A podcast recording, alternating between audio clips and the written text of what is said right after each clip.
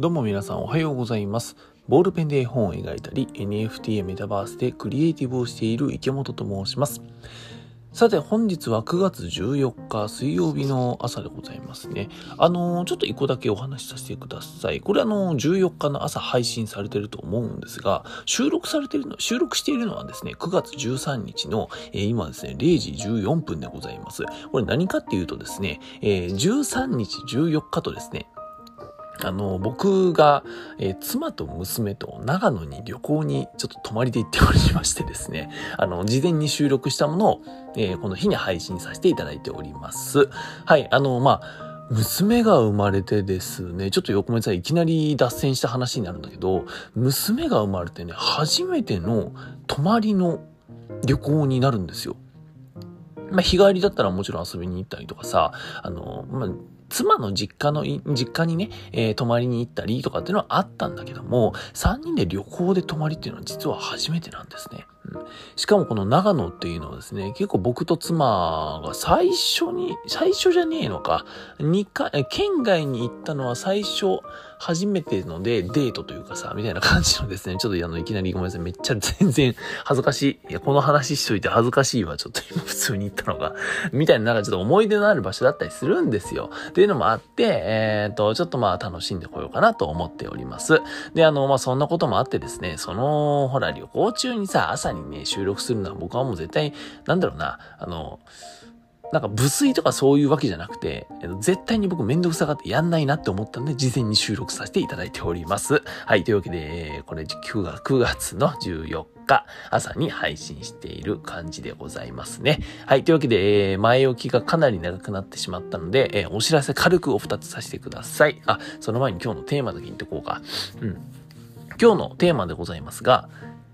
大前提として世界観が楽しいこと。メタバースなんてその次だというお話をさせていただこうと思っております。えー、軽くお知らせ2つさせてください。1つ目、えー、私が娘へ送るためにボールペンで描いた絵本お化けのパッチが10月24日に出版されることになりました。はい、あのー、まさに今ですね、え、おそらく14日の朝といえば、また娘はですね、隣で寝ていることでしょう。そんなことでですね、あの、その絵本の予約を受け付けております。この概要欄、配信の概要欄にですね、えー、通常版と、えー、限定版の予約の URL 貼っておきましたので、皆さんぜひお手に取っていただけたらと思っております。お子さんでしたりとか、友達だったりとか、なんか意外と多分ね、あの、デザイン的に、なんかインテリアみたいな感じでも置けたりですね、贈り物でも素敵だと思いますので、えー、ぜひ、えー、ご覧いただけたらと思っております。よろしくお願いいたします。そしてお知らせ二つ目、えー、そんな最愛の娘がですね、9月30日に2歳の誕生日を迎えますということで、1個 NFT の企画をやっております。何かっていうと、娘のメタマスクっていうですね、娘の、えっ、ー、と、メタマスクっていうデジタルのウォレット、あとオープンシーのアカウントを作りました。で、ここにですね、皆さんが書いた娘とか、あの、僕のね、えー、娘だったりとか、あとは、えっ、ー、と、お化けのパッチのキャラクターとかね、の絵を描いたり 3D で作ったりして NFT にしてプレゼントしてくれませんか？送ってくれませんかっていう企画でございます。まあ、詳しくはですね、あの、ウォレットアドレスとオープンシーのアカウントを、と概要欄に貼っておきましたので、まあ、そちらに送ってもらえたらなっていうのと、えっ、ー、と、詳細に関しては僕のツイッターの今固定ツイートにね、えっ、ー、と、なんか、こんなことやりたいですみたいなのが貼ってあるんで、まあ、興味ある方は覗いてみていただけたらと思います。よろしくお願いいたします。はい、というわけですいません。前置きかなりなんかなってしまいましたが、本題に入っていきましょう。今日のテーマ改めてお話ししますが、大前提として世界観が楽しいこと、メタバースなんてその次だという話をさせていただきます。まあ、あの、メタバースというよりは、まあ、NFT もそうなのかな？わかんないんだけども、まあ、いっか。うん、あの、これあくまで、えー、今日お話しする話は、僕がそう思ってるよっていう話でございます。他の何かを否定するとか、非難しているとか、そんなことは全くございませんので、えー、ご了承くださいませ。で、何かっていうとですね、えー、例えばメタバース、今世の中でさ、メタバースってこうバズワードみたいな感じで流行ってるじゃないですか。うんと、メタバースっていうワードを決算書に入れてたら、なんかあの、株が上がりますみたいな。なんかさ、株価が上昇しますみたいなのもなんか一時ありましたよね。みたいな感じで、えっ、ー、と、どの社長さん、社長さんって言っちゃった、えー、事業家さんとかさ、えー、ビジネスをやってる人とかもメタバース、メタバースみたいなことを言っていると。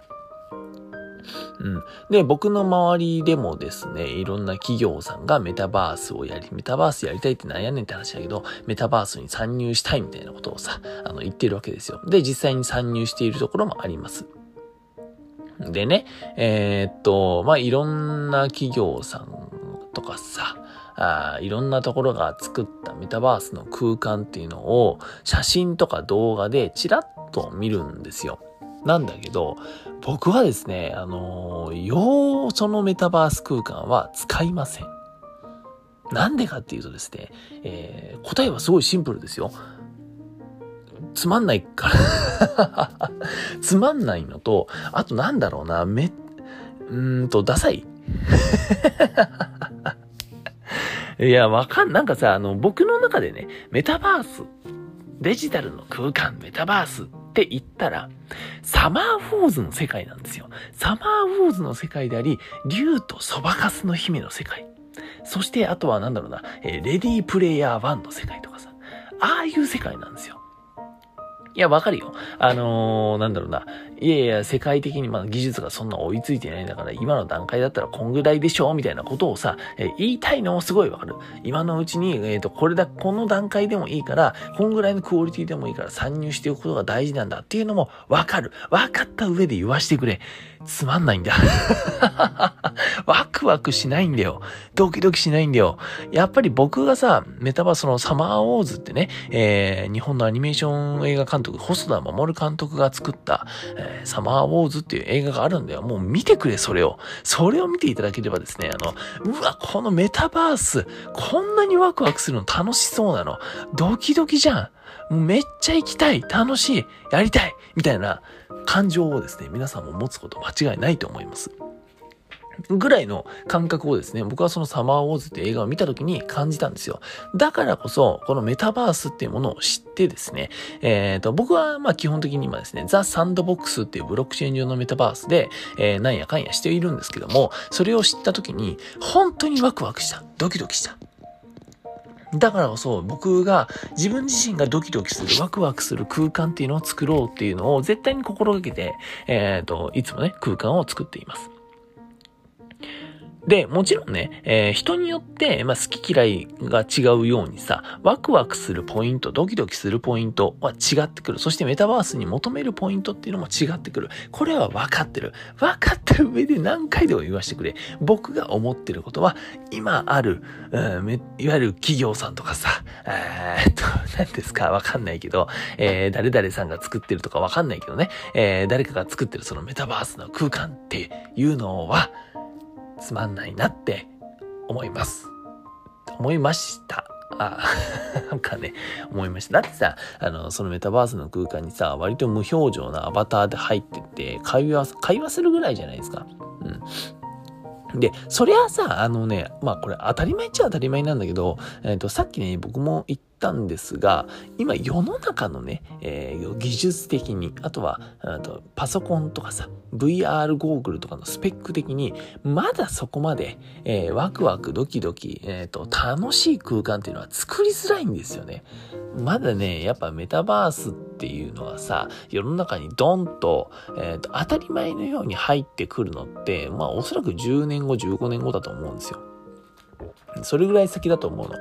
だからね、今やってる時点で正直もう、今参入してる企業さんって僕はすごいなって普通に思ってて、あのね、なんか言ってることコロコロ違うように思えるかもしんないけど、すごいなってやっぱ思うんですよ、それは。だってさ、自分がやってる事業に、えっ、ー、と、メタバースっていうあのデジタルのね、仮想空間の話を巻き込んで、えー、何か面白いビジネスをね、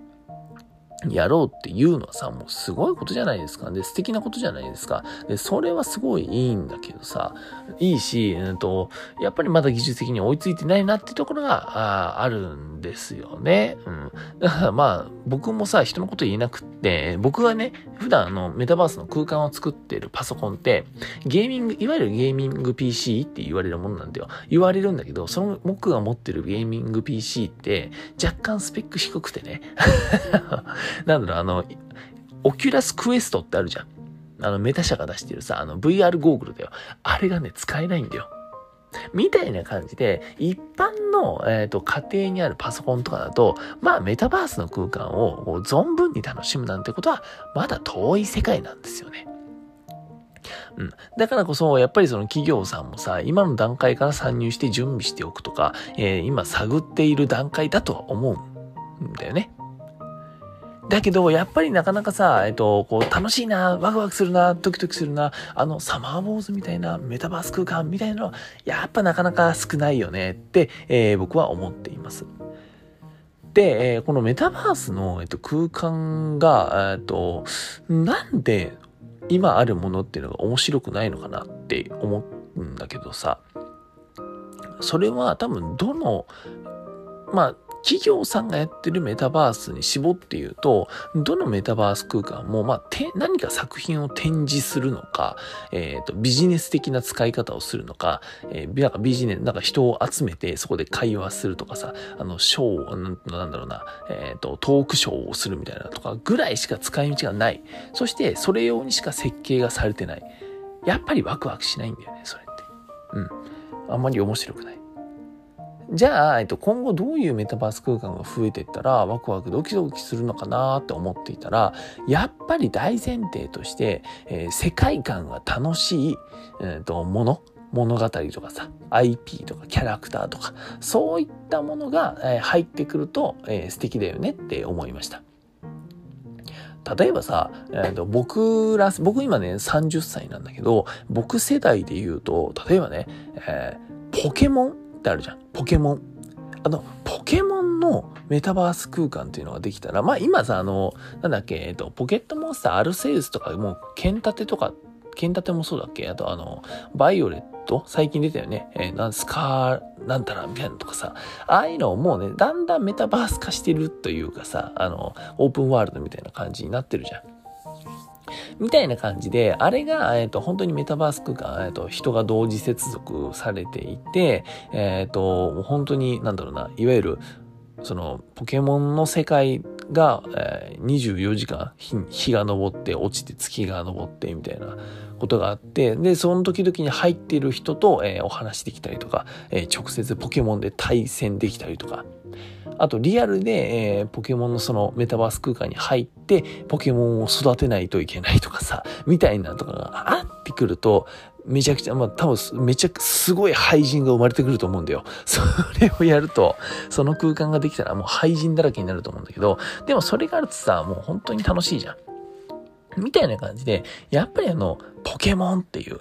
もう大前提として世界観がもう楽しい、ワクワクドキドキするじゃないですか、あれってね。うん。ゲームから生まれてさ、えー、キャラクターも多いし、えー、技とかも育てる、育成するっていう要素もあるしさ、アニメもすごいしさ。っていう感じで、やっぱりその世界観が楽しいっていうのが大事なんだなって思いました。うん。あとなんだ、ドラえもんの世界とかね。あと僕が行ってみたいのは何だろうな。えー、僕が行ってみたい世界か。うーん、あ、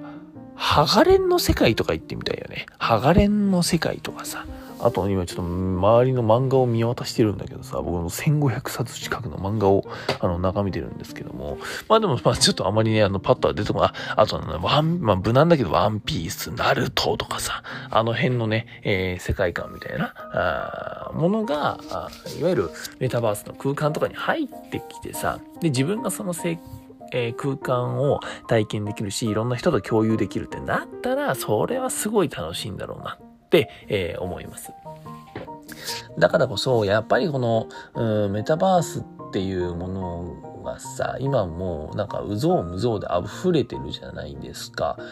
だからそれを、僕もね、将来的には僕が今描いている絵本の世界、うん、お化けのパッチのお化けの世界っていうのをメタバースに持ってきたいなとは思ってるんだよ。思ってるんだけども、それをやる前に、えっ、ー、と、もちろんそれは意識した上で、えー、なんとなく作りたいな、作りたいなって思った上で、えー、やっぱり先に世界観っていうものを、うん、楽しく、面白く、ワクワク、ドキドキするような世界観を作るっていうことが先決だな。で、そ、メタバースの方に、の、なんだろう、お化けの世界を作ることを急ぎすぎずに、先に、えー、ちゃんとその紙というかさ、うん、僕の場合だったらボールペンとスケッチブックで、えー、お化けの世界を作り込んで、世界観をまずは楽しいものにする。そうしていった後、じゃあメタバースの空間を、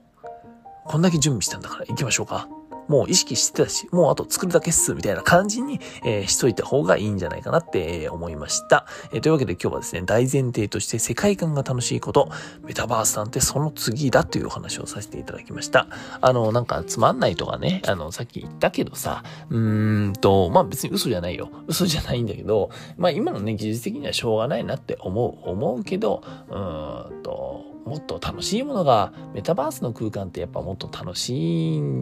ものが溢れたら僕は嬉しいなってすげえ個人的に思ったという話でございました。はい。というわけで、私、池本が運営している会員制 Discord コミュニティパッチの隠し部屋では、絵本や NFT、メタバースでお化けの世界を作っている裏側や戦略などを共有しています。小さなお化けと小さなクリエイターを応援してくださる方は、概要欄の URL からぜひご参加ください。というわけで、クリエイターの池本がお送りしました。バイバイ。